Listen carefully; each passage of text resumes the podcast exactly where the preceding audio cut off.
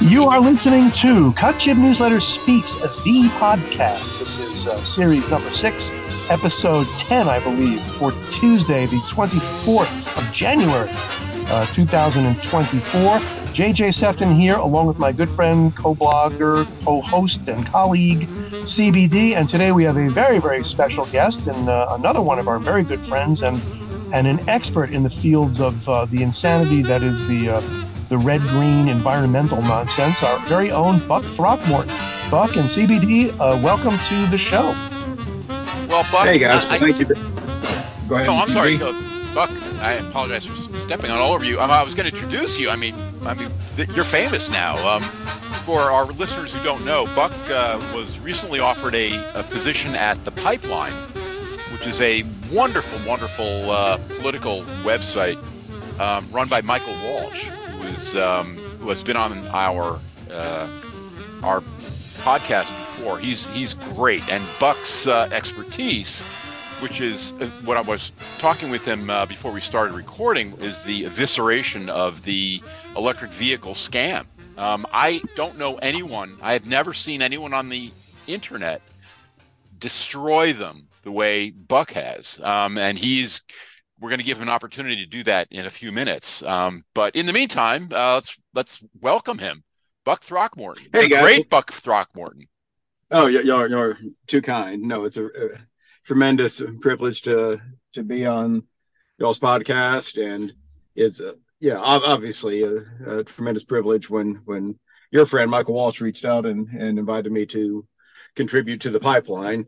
And that doesn't change anything about my contributions to the Ace of Spades blog. There's no better blog, no better network of people. What a fun, amazing readership it has, and the friends and relationships I've gained from Ace of Spades. I would never ever leave that. It's just going to be a little more writing about something I'm quite passionate about, the fraud of the electric vehicle transition, and. The Pipeline, I can't quote their specific mission specifically, but it's to challenge the whole eco-communist new world order that's trying to being imposed on us by the WEF and the globalists, and they tackle all the various tentacles of that fraud, be it the climate hoax, the net zero and all those other things. And just I've sort of carved out a lane with my passion about electric vehicles, so I'm deeply honored to have that opportunity to write about that there. But it's a great privilege to be on the podcast with you all today. Well, thank you for joining us. It's very interesting. I've read your stuff with great interest over at Ace of Spades, and at the very, very beginning I thought Buck might be a little aggressive and not hysterical, but certainly wish casting that the EVs are going to collapse the way he suggested. And in reality, you might have been a little bit gentle on the entire EV scam.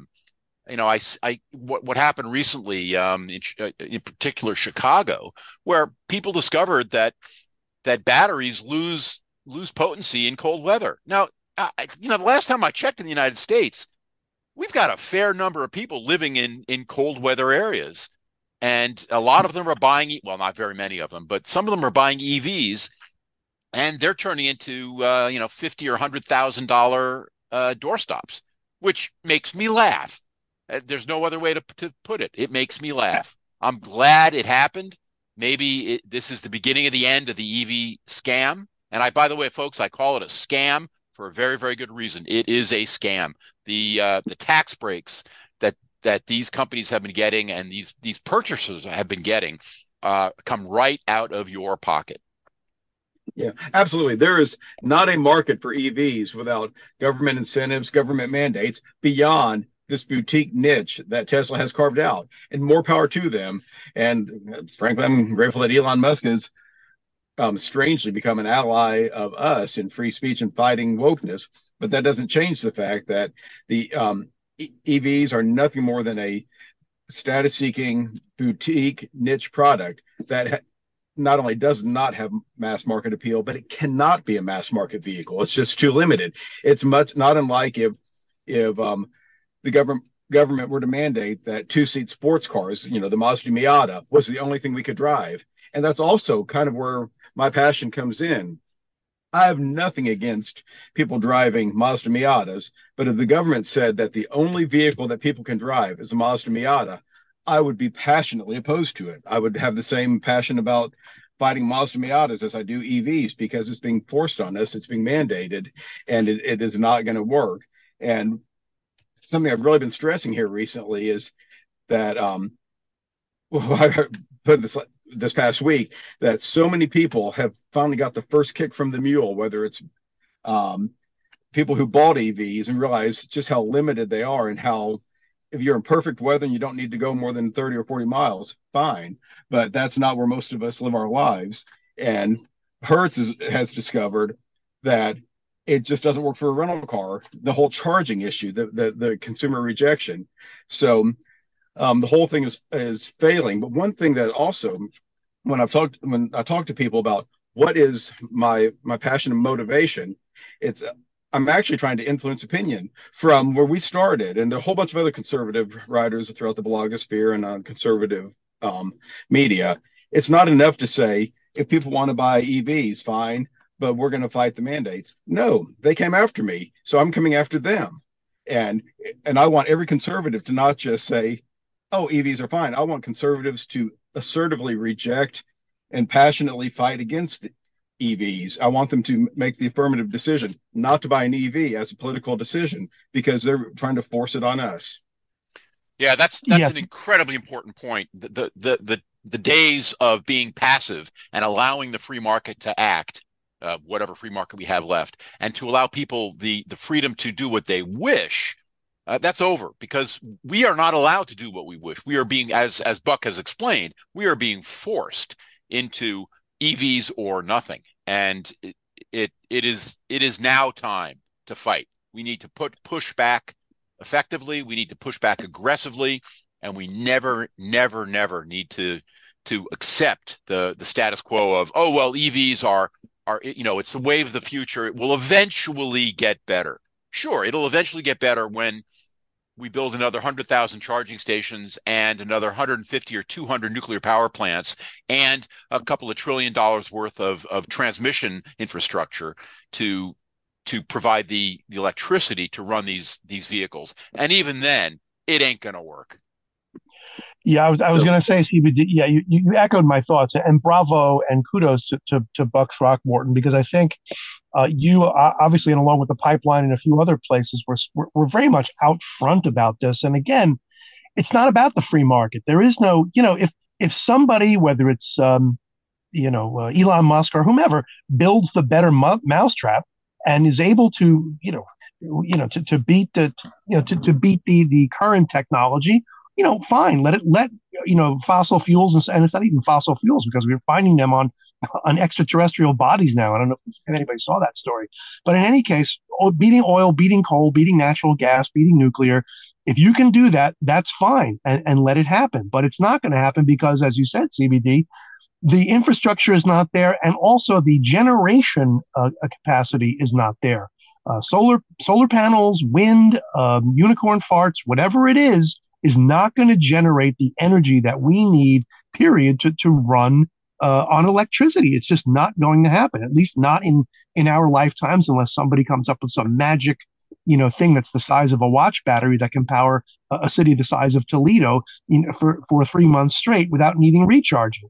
When it happens, wonderful. But until then, you cannot force this upon us. I mean, if you do try to force this upon us, it's to sort of have a pun here, is putting the horse or the cart in front of the horse. Thing doesn't exist yet, but that's not the goal. The goal for this administration, via the globalists, via the crazy environmentalists, is to wipe out oil, coal, and natural gas, and not just as a source of fuel, but also when they do this, and we've talked about this in the past, everything we touch, eat, smell, feel, whatever that we buy in some way, shape, or form is either made by or must require carbon in some form to manufacture. And you're not going to replace that. It's just, it's impossible because carbon is life, period, end of story. Absolutely. And one more thing along these lines before we move on is that I am doing a celebratory dance with many others that this is the turning point, is that my first Pipeline article about how EVs have the transition has run out of gas. And there's been some really great stuff throughout conservative media about how this is a turning point. The EV revolution has hit a wall. It's dead. Great. But you know what? The war's not over because they came after us. And it's not enough to say, okay, we fought back. You didn't, your invasion failed. And so it's okay. No, you came after us. The people that came after us have to suffer. And so I've made it clear to some of my correspondents, politely, that Team EV wasn't okay just to sell how great their vehicles are. They tried to ban my vehicle. And so, yes, we stopped their attack on us, but they have to suffer for the attack on us. It's not enough to say we fought them off for now, and so we're just going to prepare for their next attack on us. No. And so, frankly, I don't have the power, but if I could, I would ban EVs. I would ban lithium-ion batteries. Why? As punishment for them coming after us. They need to learn that if they try to take something from me, they're going to lose something.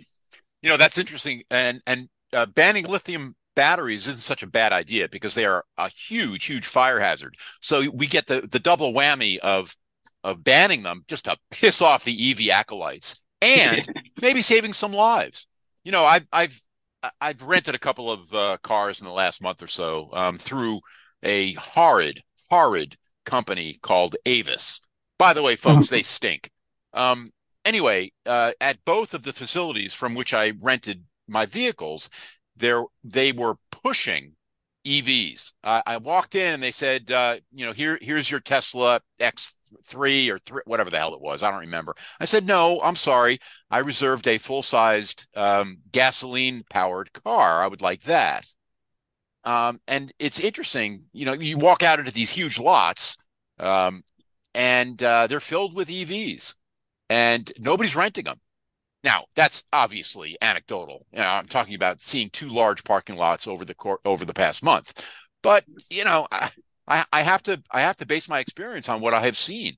And what I have seen in these rental agencies is that they're not getting the response that they accept that they wanted. It's CBD. Just it's interesting. This is, the market is at work. People are afraid of these things, and rightly so, because even just putting the issue of the safety of the battery aside, which does catch fire and can catch fire, it's the range issue. Okay, where are you going to find a charging station, depending upon where you're driving? I mean, it's one thing to rent a car like in New York, rent an electric vehicle, let's say in New York City or a pretty big metropolitan area, where if you run out of juice, so to speak, you pull over or you pull over on the side of the road there on the street, and you catch Subway or you catch something to get the thing charged up. Or you call the rental car company to say, take this freaking lemon away from me. But you're not going to be driving this thing in the country or in the sticks, especially in cold or horrible weather and places where, a place where you're renting a car in unfamiliar territory for the first time. The last thing you need to do is the thing to run out of juice, and you're just stuck in the middle of nowhere. So nobody wants this. But to Buck's point of fighting back, and in general, the one thing is, whether it's an election, whether it's a law, whether it's something that the left miraculously we get to stop it or overturn it or win a victory, no matter how crucial the victory is, they never stop. There is no way that they are going to stop now on their quest to, they're not going to just have introspection and say, hey, I guess we were wrong, and I guess this whole thing is a mistake, and let's move on. No, they are going to force this thing down our throats, no matter what it is. And that's why, we always have to be vigilant. And kudos to you again, Buck, for, for kicking it up a notch and kicking them rhetorically right in the cojones and to get the point across, because this, unfortunately, we're going to have to fight these people now, like forever. And if that's the case, then so be it. Yeah, exactly. Lay off my ICE vehicle. And if you don't, I'm going to take your EV from you. So how about if you want your EV, lay off? I'll accept that. I love the other this. This is, for so many years, the conservative movement and the Republicans have tried to be above the fray, have tried to play nice, you know, to be collegial. We all wanted to be William F. Buckley, you know, sitting with wearing a tweed, you know, tweed jacket and a nicely knotted tie, and chatting about fascinating philosophical, political philosophies. Well, no, as Buck pointed out, we need to punish them. We need to hurt them. We need to fight back, and we need to throw the first punches in this one. And it seems like that the overreach of the EV scam has given us a wonderful opportunity. So more power to you. You know, Buck sounds like a really nice guy, but he's cruel when it comes to EVs. I really enjoy that. Well, Victor Davis Hanson will enjoy that, too, because he is a cruelty buff of Ace of Spades. Yes. But you know something, CBD, you mentioned William F. Buckley, and I will say this. At one point, he had that idiot Gore Vidal on his show, and he said, I'm going to punch you right in the nose. So, I mean, you know, again, it's the fact that the Republicans and everybody accepts the fact that, you know, when they get a defeat, whether it's intentionally sabotaging us or not, they just say, oh, well, we'll get them next time and whatever. But the Democrats and the leftists never stop. Pelosi, I remember during the whole Obamacare thing, if we can't get through the front door, we'll go through the side door. Can't get through the side door, we'll go through a window. Can't get through the window, we'll pole vault over the thing. And they never. And I admire them at this. They'll, by hook or by crook, they get their shit rammed down our throats. And it's time that we, you know, we have to take a stand against that. And unfortunately, as I said, this is now a permanent divide that we have with them. And until somehow things change, there's a sea change in the way that our governmental and our politics and our culture work. But always got to be on the alert. Well, that's a very good segue. I mean, I could talk EVs all day, but I would like to move on to some other topics. But as a segue, I would like to ask Buck about something that he discussed recently, I believe, on Ace of Spades, and that is that we should fight nationally, but that conservative battles can actually be won locally. Oh, absolutely. Whether it's school boards, state level, there's so many places that we are having conservative victories. And part of it is it's not right. And it's a contradiction to the federalism in our Constitution, and that there is too much national power. So we're obsessed about Congress, the Supreme Court, and so forth. But so much is still done locally and at the state level. And the huge pushback against ESG, against the various bond villains like Klaus Schwab and the BlackRock guy, Larry Finkelsteiner. Yeah, but it's state treasurers and state attorney generals that are putting these people on the defensive. And I'm a huge DeSantis fan. What he's done and pushing back, Abbott is getting some backbone. I apologize. I didn't mean that at all. It just sounded. I apologize. I'm talking about fortitude. That we can fight. Wait. Let's back. I thought that was funny. Well, I thought that was great. Oh, no, I didn't mean it at all like that, y'all. No, I did not mean it at all. He's in a wheelchair. I didn't mean it at all like that. Go, please. That's all right. Hey, Franklin Roosevelt had backbone. It's okay for if it's okay for Roosevelt, it's okay for Abbott. Yeah. Exactly. But that the battles can be fought and won at state level, city level, county level, school board level, precinct level. And we're fighting back against ESG. We're fighting back against the bond villains. We're getting the pornography out of schools in certain school districts that the left is pushing. And it's I applaud the political activism of people that are really focused on the national races, but we can win battles locally.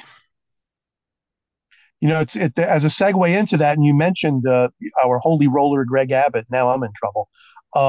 As broke today, Greg Abbott has been having this feud with the Biden junta about stopping the illegal alien invasion that's coming through Texas and into the rest of the country. And essentially, it's been a showdown between a Mexican standoff, if you will, between him and Biden. And while Abbott and his authorities are putting up razor wire, the feds are coming in and tearing it down. And this now went to the Supreme Court, and, you know, surprise, surprise, Justice Roberts, along with Amy Coney Island or whatever the hell her name is, have decided to rule with the leftists in favor of Biden, at least temporarily. And, you know, Abbott, to his credit, is saying, you know, to hell with you. When he didn't actually come out and say, we are going to disregard the SCOTUS decision, which, I mean, God, that would have been fantastic if he did.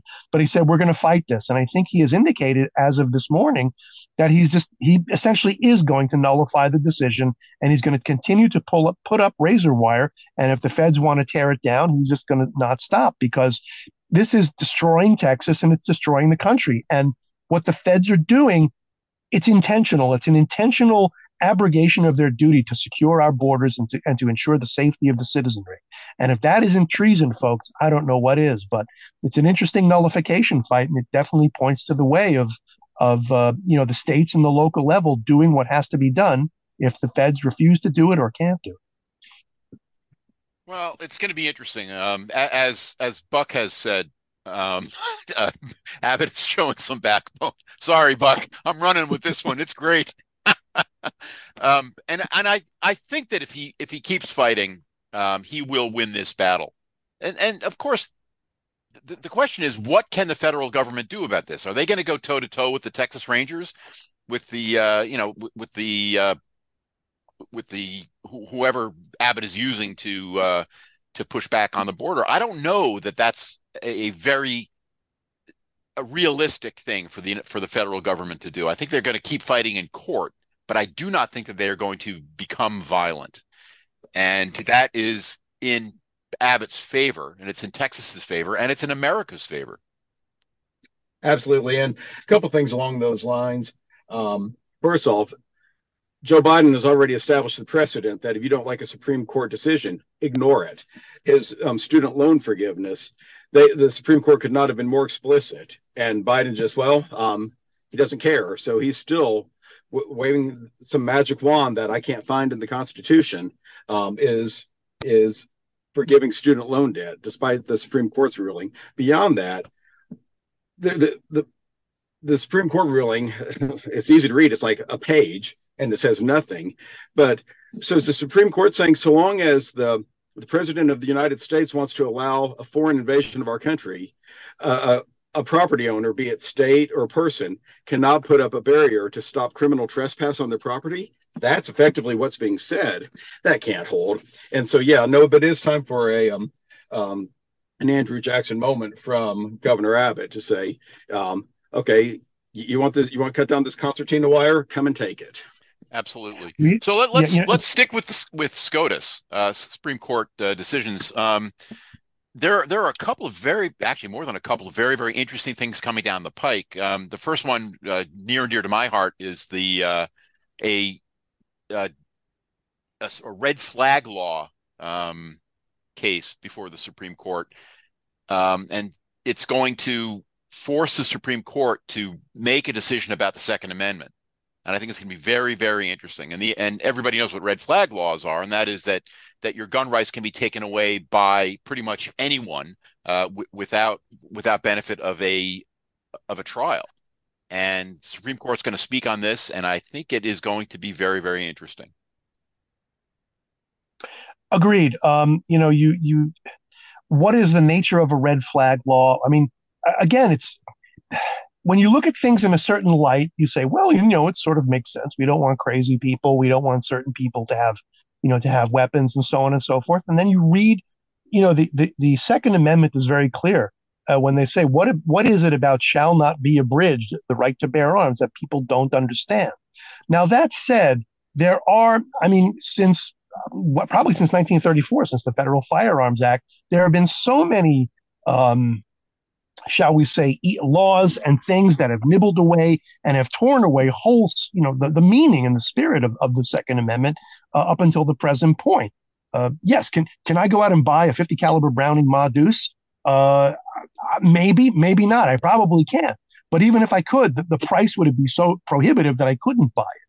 But that said, to intentionally do things like make bullets, declare that bullets are an environmental hazard and therefore ban the sale and manufacture of them, that's the way of going around the spirit of the law.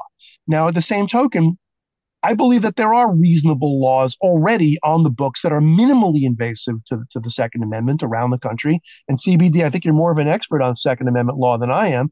that prevent crazy people from getting these guns and getting things. But at the same token, is there anything that prevents a crazy person from getting a steak knife? Is there anything from preventing a crazy person from getting poison? Hello, Tylenol, 1982. Is there anything preventing or gasoline or whatever, or an automobile, and so on and so forth? So the fact that it's guns is ridiculous. I mean, it's the only reason that they're trying to prevent the sale of firearms to forget about people who are crazy, but just the ordinary citizen, is because that is the last and firewall between absolute tyranny and people defending themselves from a feral government, as it was 200 years ago and as it is right until today. Go to any dictatorship in history, and what's the first thing that Hitler, Stalin, Mao, and everybody went after? Private citizens owning guns, and they gave them up, and look what happened. Of course, and if all you need to do to take someone's guns is declare them crazy, all three of us will quickly be declared crazy. Exactly. Yeah, that's exactly it. Because if you don't think that this will be weaponized against the conservative movement in the United States, you're nuts. So there's actually a very interesting case that I just read about before SCOTUS, and I think that that Buck might have something to say about this. This is the SEC versus Jarkesy, which is essentially the SEC fined this guy's financial advisory firm a bunch of money. They found him guilty of securities fraud and ordered him to pay a civil penalty of about $750,000. I'm not sure exactly how much it was. And then this guy named Jarkesy petitioned the Fifth Circuit to review the SEC's order, saying that he didn't have a trial by jury. The Seventh Amendment guarantees a trial by jury. So this has gone all the way to the Supreme Court, and this is going to challenge the SEC and their ability to find guilty people who have not had civil trials. And I think it's a fantastic thing. Now, I don't know how it's going to be held. I couldn't even guess how the Supreme Court's going to hold. But I think it's another one of these things where we are pushing back against the legislative caving to the deep state. Yeah. I was pondering something when we were discussing or trading some emails about various ideas, and that it looks like we're finally at a point now where there may be some pushback from the Supreme Court level, but of course, I don't know, against the extra judicial and extra legislative fourth branch of government, that the permanent bureaucracy cannot make laws and the permanent bureaucracy cannot make judicial decisions. And that's what you're talking about here, is the SEC arrogating unto itself the ability to be a judiciary. But there's a little part of me that is so resigned to what has happened that I'm ready for a President Trump to come in and just say, okay, all this power that has been given to the permanent bureaucracy as head of the executive branch, I assume all that power. And so maybe we're finally going to see it pulled away right as President Trump is in a position in 2025 to use that power. Anyways, just a thought.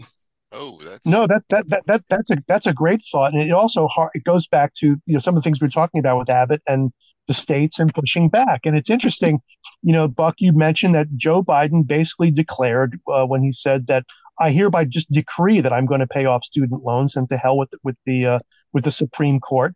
And then, of course, if the Supreme Court were to rule, if they had ruled in favor of Abbott, and ultimately the decision is going to come down the pike if they do, then watch the whole screaming and crying how the Supreme Court is completely, it's illegitimate because it goes against the Constitution or some other bullshit than that.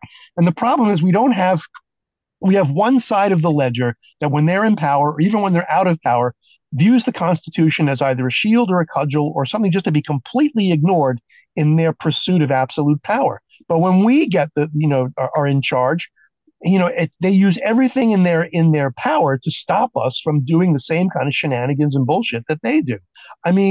Yes, in a logical world, Greg Abbott could say that, well, to hell with the Supreme Court, because look what Biden did. And then Biden will say, well, to hell with the states. What are the states? because they don't recognize the 9th and 10th Amendment. And ironically enough, the only time they recognized the 9th and the 10th Amendment was during slavery and also during the whole sanctuary city kerfluffle. When all of a sudden they say we have the right to do what we want. Then all of a sudden, yes, states' rights is holy and sacrosanct.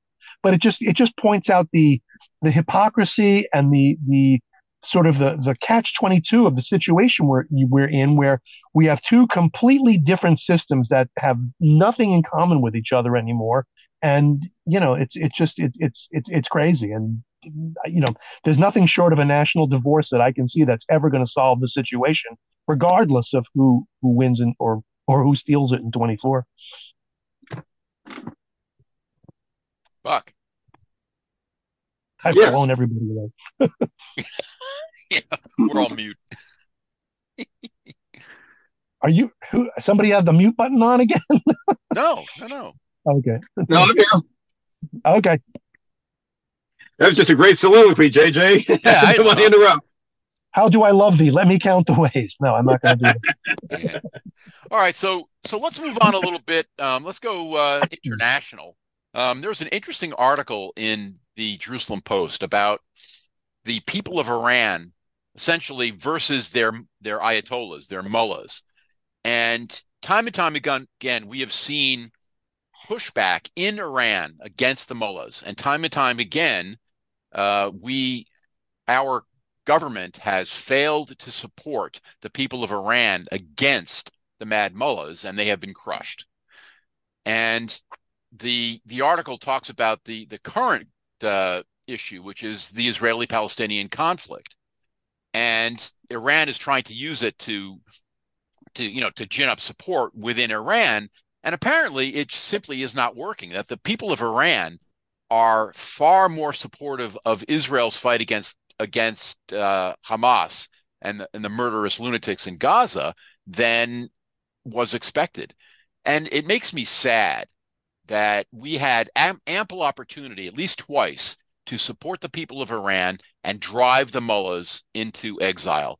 And yet, because of the State Department and because of the Obama administration's love of Iran, we failed to support these people. And number one, thousands of them are now dead. And number two, we have a resurgent Iran causing trouble all over the country, all over the world. The Houthis are being pushed by Iran, the Syrian terrorists who are launching missiles at American bases every day are supported by Iran. Hezbollah in Lebanon is supported by Iran, and obviously Hamas in Gaza is supported by Iran.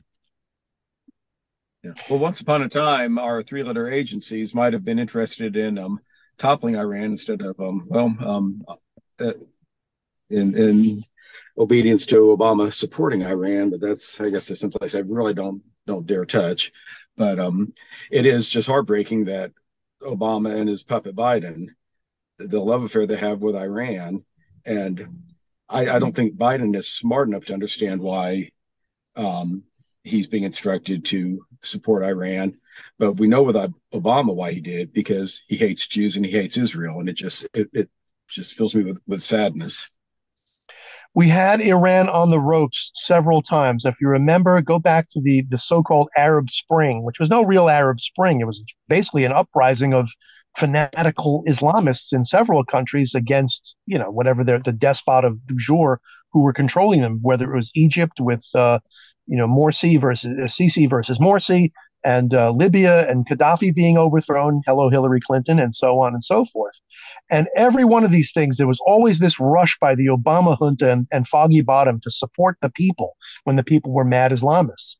At the same time, the Iranian people, the Iranian street was erupting, and there were a couple of times. One was during the Arab Spring, and he ignored them. He backed the mullahs. That was number one.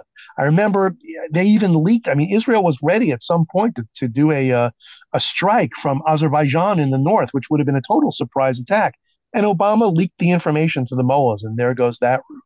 But and as we all know, when during the last, right before the pandemic hit, when Donald Trump took out the one of the key figures, I forgot his name, another bearded schmuck who's a terrorist, who's a big terrorist in Iran. They were on the ropes. It was literally about to happen. And then, of course, the pandemic hit, and we know what the rest is history. So, and right now what's going on with Iran backing all of these bad actors at the same time where they're supposedly this close to finally going nuclear. This is an intolerable situation. You know, if I were the Israelis, I would say if there is real, anti-Mullah sentiment in the street, which I guess there is, maybe they should start sending some weapons into Iran, because if Iran goes, a lot of the crap that we're seeing in the Middle East and around the world really will cease to be, and wouldn't that be a lovely thing? Well, boy, Trump killed what was his name? Soleimani, I think was his name. Soleimani, that's his name. Yeah, I don't know how to pronounce it. And that sent a very, very clear message to the mullahs that they can't fuck around that much. And it was an important message, and one that, had we simply continued, Iran would not be flexing its muscles across the world. And yet, as both of you have explained, this love affair, the Obama-Biden love affair with Iran, is going to continue. And unfortunately, it's going to get a lot of people killed, and it's going probably to create a larger war within the Middle East. It goes back to the border again. The Obama junta, even with going after, it's amazing. They go after Greg Abbott for what he's doing. And they actually admitted that we expect a major terrorist attack on American soil as a distinct possibility, within the next 12 months. And I'm going, you got to be effing kidding me. I mean, this is madness. And we know that, first of all, Iran is in bed up to the hilt with Maduro down in Venezuela. And we have a shit ton of Venezuelans along with everybody else coming in through the southern border. And we also have so many people coming in from Muslim predominant nations. And virtually all of them are military age males. So, the chickens are going to come home to roost here for sure. You almost want to believe that they want that to happen so they could use that as a pretext to cancel the elections. But I think that's tinfoil hat territory. But these days, I mean, wearing a tinfoil hat is you can do that 5 times a day, and it all seems plausible. It's interesting. Plenty of people I know and have talked to about the awful attack on southern Israel from Hamas. People are just in disbelief about how the terrorist attackers came over completely unimpeded.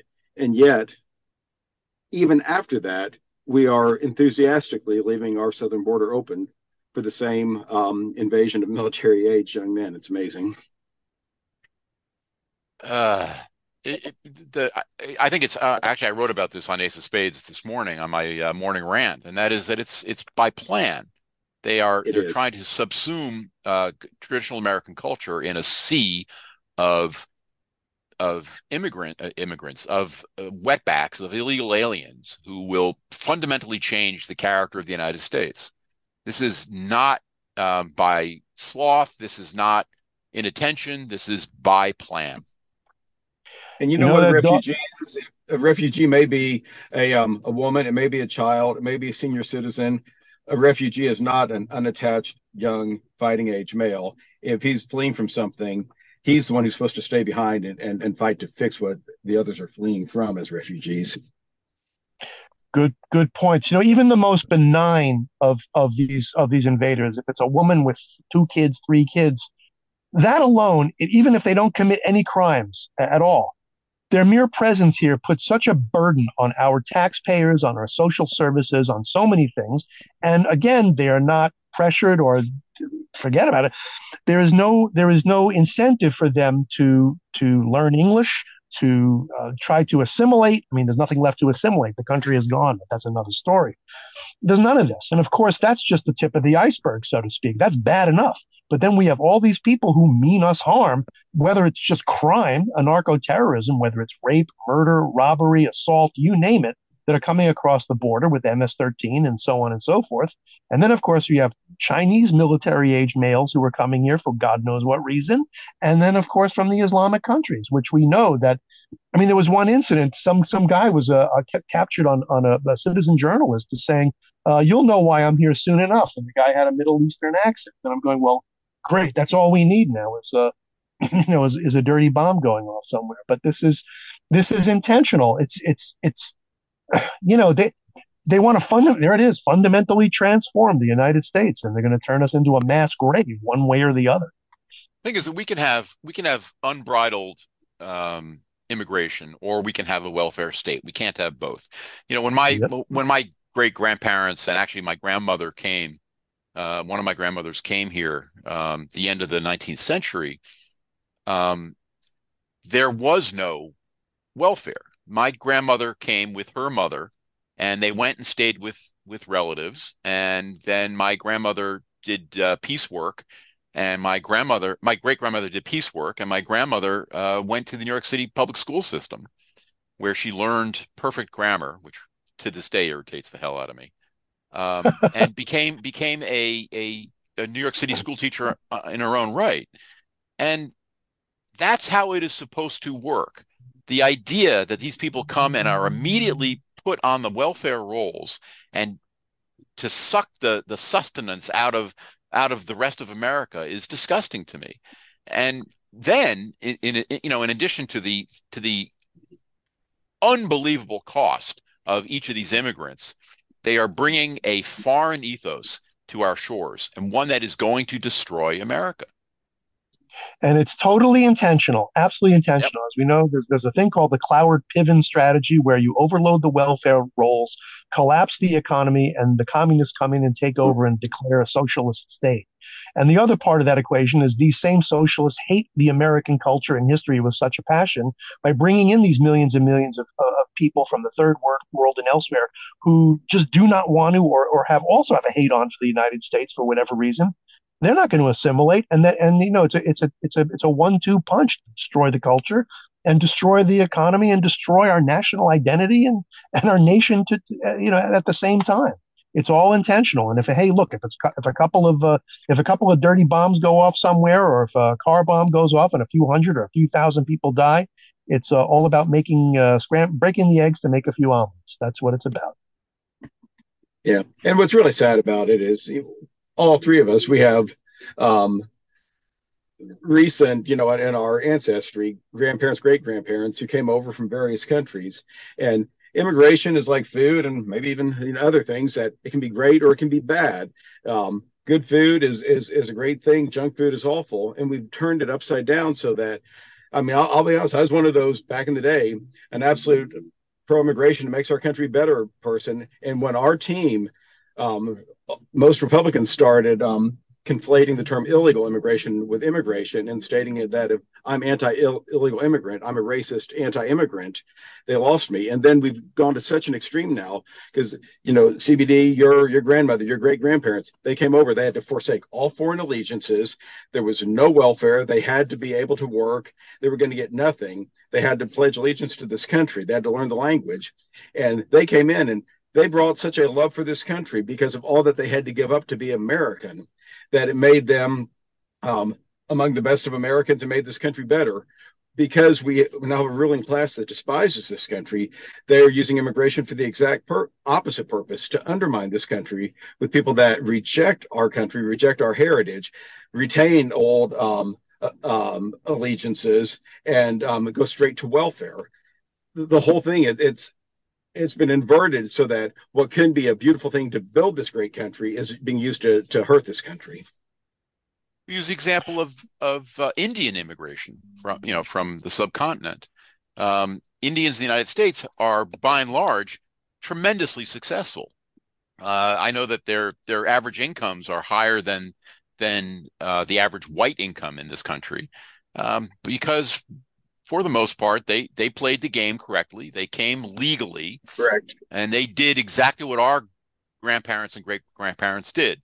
They came and they got a low-end job, but their kids got a good education. They went to college, and now their kids are doctors and lawyers and accountants and engineers. And that's the way it's supposed to work. And it worked very, very well for many, many Indians in this country, and, you know, for other ethnic groups. But that's not who the Democrat Party wants to bring in, and the Republican globalists want to bring in. They want to bring in exactly the opposite of those people. Exactly. The American left, or I call them the anti-American left, really, and they're home in the Democrat Party. It all, you know, they thrive on people who are poor, downtrodden, have nothing left, and turn to the government for sustenance. The squalor is their stock in trade. And as we discussed, I think I mentioned on one of my editorials, the fact that Black America is now on track to being, you know, to being essentially over the next perhaps 100 years almost extinct via intermarriage and all of a sudden, and mostly because of the social policies that were inflicted upon them. And now all of a sudden you have this great replacement theory. It's replacing America as a whole, the American citizenry, and the Democrats replacing what used to be their main bloc, Black Americans, with this influx of millions of uneducated peasantry who don't speak English and who look to them, you know, to buy their votes, essentially. And this is so freaking evil. It's horrible. But you know something, as we discussed, forget about abortion. I think the number one issue now, along with the economy, because it's related, is the open border. And so many people see it. And I know it scares the shit out of Biden. And that's why I think, in a way, Greg Abbott down there in Texas has almost the upper hand in dealing with this now, because it's an election year. And if the government, if Biden does something to mess this up, I mean, it's just, you know, I mean, the election shenanigans notwithstanding, it's a killer for the Democrats. I think they're going to get wiped out. Please, God. Absolutely. And, you know, something we need Greg Abbott to stand tall here. God love you, Chuck. Stand up, Chuck. Oh, yeah. What am I talking about? Buck, I'm sorry. I'm just going to run with this one. Anyway, I would like to I do want to toss something into Buck's lap. And that is, you know, I read an article recently about posing the question of, are Boeing's troubles a sign of the decline of high-tech U.S. manufacturing? And I thought that was a very interesting question, because Boeing used to be, you know, the very pinnacle, the pinnacle of American high-tech design and manufacture. You know, you saw Boeing on the side of a plane and you knew it wasn't going to crash. But now, obviously, Boeing has problems that are huge. It's not just, you know, some knucklehead who failed to tighten up a few bolts. It goes much, much farther than that. And Buck, I'm curious what your thoughts are about that. Yeah, I actually wrote about that recently. Boeing, you know, clearly was such an amazing manufacturing, engineering, technological, everything you could take pride of American enterprise. Boeing was the company.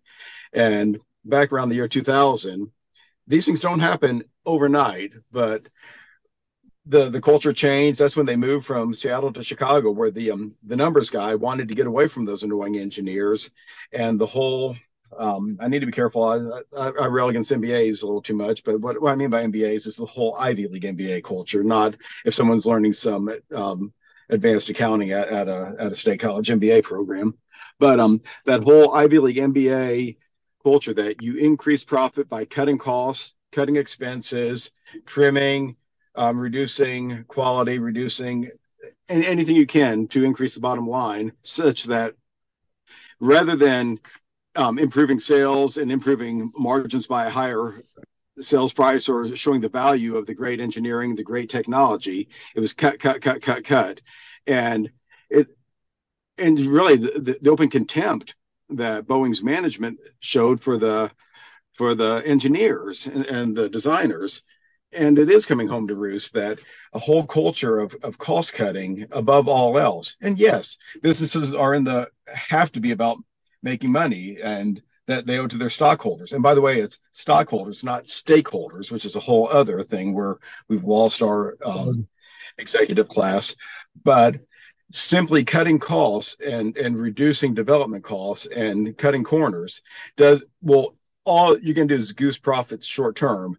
And now it's all coming home with the crisis in the airline industry right now, with faulty airplanes. It's a shame. It's a crying shame. I mean, Boeing, I mean, just as a America buff and as a military buff, I mean, when you think back to the iconic, if people don't know this, the iconic B-17 Flying Fortress, the B-52 Stratofortress, which is still flying today. It's 90 or 80 or 90 years old, or I think it's over 80 years that it took its first flight. All of these things, they gambled the company on these amazing designs. The 747, they gambled that mass transport of air travel as opposed to speed was the wave of the future, and they won, and they built the 747. They built the 707. They were fantastic aircraft, and these were people who were engineers and were pilots, and they knew, like you say, Buck, they sold quality, they sold, all of these things and technological, marvels and that were solid and solidly built and understood the market.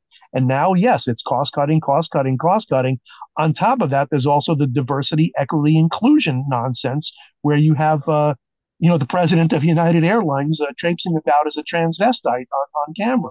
And all of these things. And so who's designing our planes? Who's running the show? It's these freaking Ivy League eggheads who don't know, don't know their ass from their elbow, and are promoting, yes, the cost cutting, as well as promoting people who are inept and incompetent in making the decisions on where to cut the costs. And this is not good. So, whether it's a window blowing out, or whether it's the fiasco of the 737 MAX, an entire fleet having to be grounded. And now extrapolate that not only to Boeing, but to almost every other sector of our economy. And this does not bode well. And what's interesting is that, as perhaps engineering decays in the United States, we have the correlation of, as Buck has pointed out, that men are abandoning college. Now, what does that mean for U.S. high tech manufacturing? Does it mean that we're going to be producing fewer engineers, good engineers, and we'll have people who are plumbers and electricians and car mechanics who are making a ton of money, but maybe men abandoning college isn't such a good thing? Yeah, well, right now we're just pushing way too many people into college that don't need it. And absolutely, architecture, engineering, there needs to be a four-year, there needs to be a college-level degree for that. But you know what? It does not need to be paired with an institution that has grievance studies and humanities. So maybe with the collapse of colleges, which may be a slow-moving thing that's going on right now that we can barely see, but it's crumbling, we can divorce those fields that need a four-year or more degree post high school, but so much doesn't. And frankly, as much as I rail against the finance and accounting guys in executive suites, I'm a finance and accounting guy. You know what? I didn't, as a hungover 20-year-old, running a business management, that doesn't apply to anything I do in my career. It would be nice for people going into those fields, maybe a year and a half or 2 years of accounting and finance classes. You don't right now. We're clinging to the college experience and pushing so many people into that, and then the whole college industrial complex, which is loading up so many people with debt that never even stay in school for more than a year or so. But the existing structure of higher education absolutely has to change. Those who need advanced degrees, there needs to be a place to get them. But the trades are so lucrative. I wrote about this recently, how it's now less than 40% of young men graduating from high school are going into college. And you know what?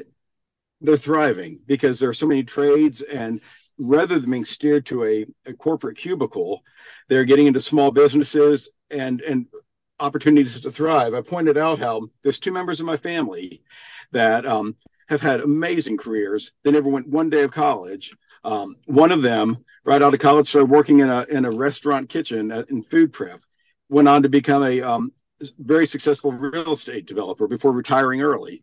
Another one started out of high school as a small engine mechanic. He's now a defense contractor that owns his own business. People that, and Michael Walsh also talks about this a lot, people that have drive, initiative, intelligence, and work ethic, they're going to thrive. And the college... making a correlation between going to college and their success is incorrect. The correlation is not causation. If we steer those kind of people into college, yes, they're going to succeed. But if they don't go to college, they're also going to succeed. Absolutely. There's also something that there's kind of a thing that we touched upon with electric vehicles and so on and so forth and the regulatory state.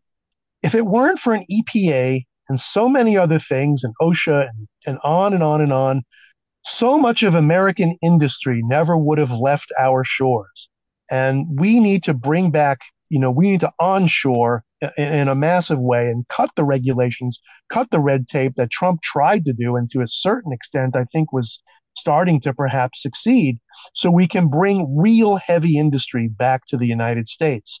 And once you do that, you give people the reason to take trade schools, to do things like become a machinist, become a tool and die maker, become an electrician, become a carpenter, so on and so on and so forth. All of these things we need, because when things start breaking down and nobody knows how to to change a tire, let alone how to put a ballpoint pen replacement back in their pen, we are going to be seriously screwed. And so one washes the other. The reason that we have the college experience, or one of the big reasons, was because there was no incentive to go into the trades anymore, because nobody needed oil workers, nobody needed roustabouts, and so on and so forth.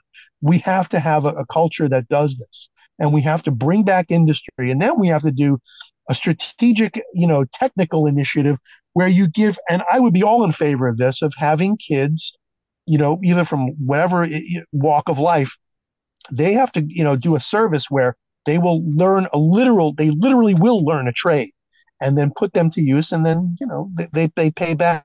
That's where college loans, I think, are good. Instead of studying, lesbian poetry of the Incas and how to blow up the United States Capitol in 2 easy lessons, point two, let them learn a trade and put them to work in business. And this will bring us on the road back, I hope.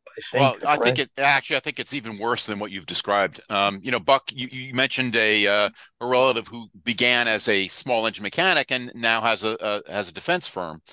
I wonder what he would say today if you asked him, is this possible? And my guess is that the answer is no. The country has become so sclerotic, it has become so risk averse that people no longer just say, "What the hell? Let's give it a shot." And I think that's going to be a very, very big issue going forward, because the avoiding risk has become the mantra of much of America, and excuse me, and the idea of avoiding risk is anathema to a vibrant economy. Safe spaces. Mm-hmm. Yes, safe spaces. We don't need safe spaces. We need dangerous, scary spaces, and that's what creates, that creates the fertile ground for a man to go from being a small engine mechanic to owning his own defense firm. Absolutely. Absolutely. But, part of it is just where you have drive and initiative. At times it doesn't even, matter what the specialty is. You have the work ethic, it's going to happen. And there's another part of it with all that as far as the college education, you mentioned carpenters. I promise you, a carpenter knows more about math than most 4-year college graduates who get whatever degree they have. There is so much math involved in carpentry. There's so much math and science involved in so much of the trades. And it's just like someone who plays a piano or a guitar. It's just kind of by feel. These people are, they're doing these trades that are successful at it. They are very smart. They don't have to look at a textbook and do problems to use their inherent math and science skill. And in fact, that's a whole other issue that I'm not, qualified to discuss, how we educate just math and science, because the tradespeople I know are incredibly smart and full of those skills, but it's not from a calculus problem that I can do.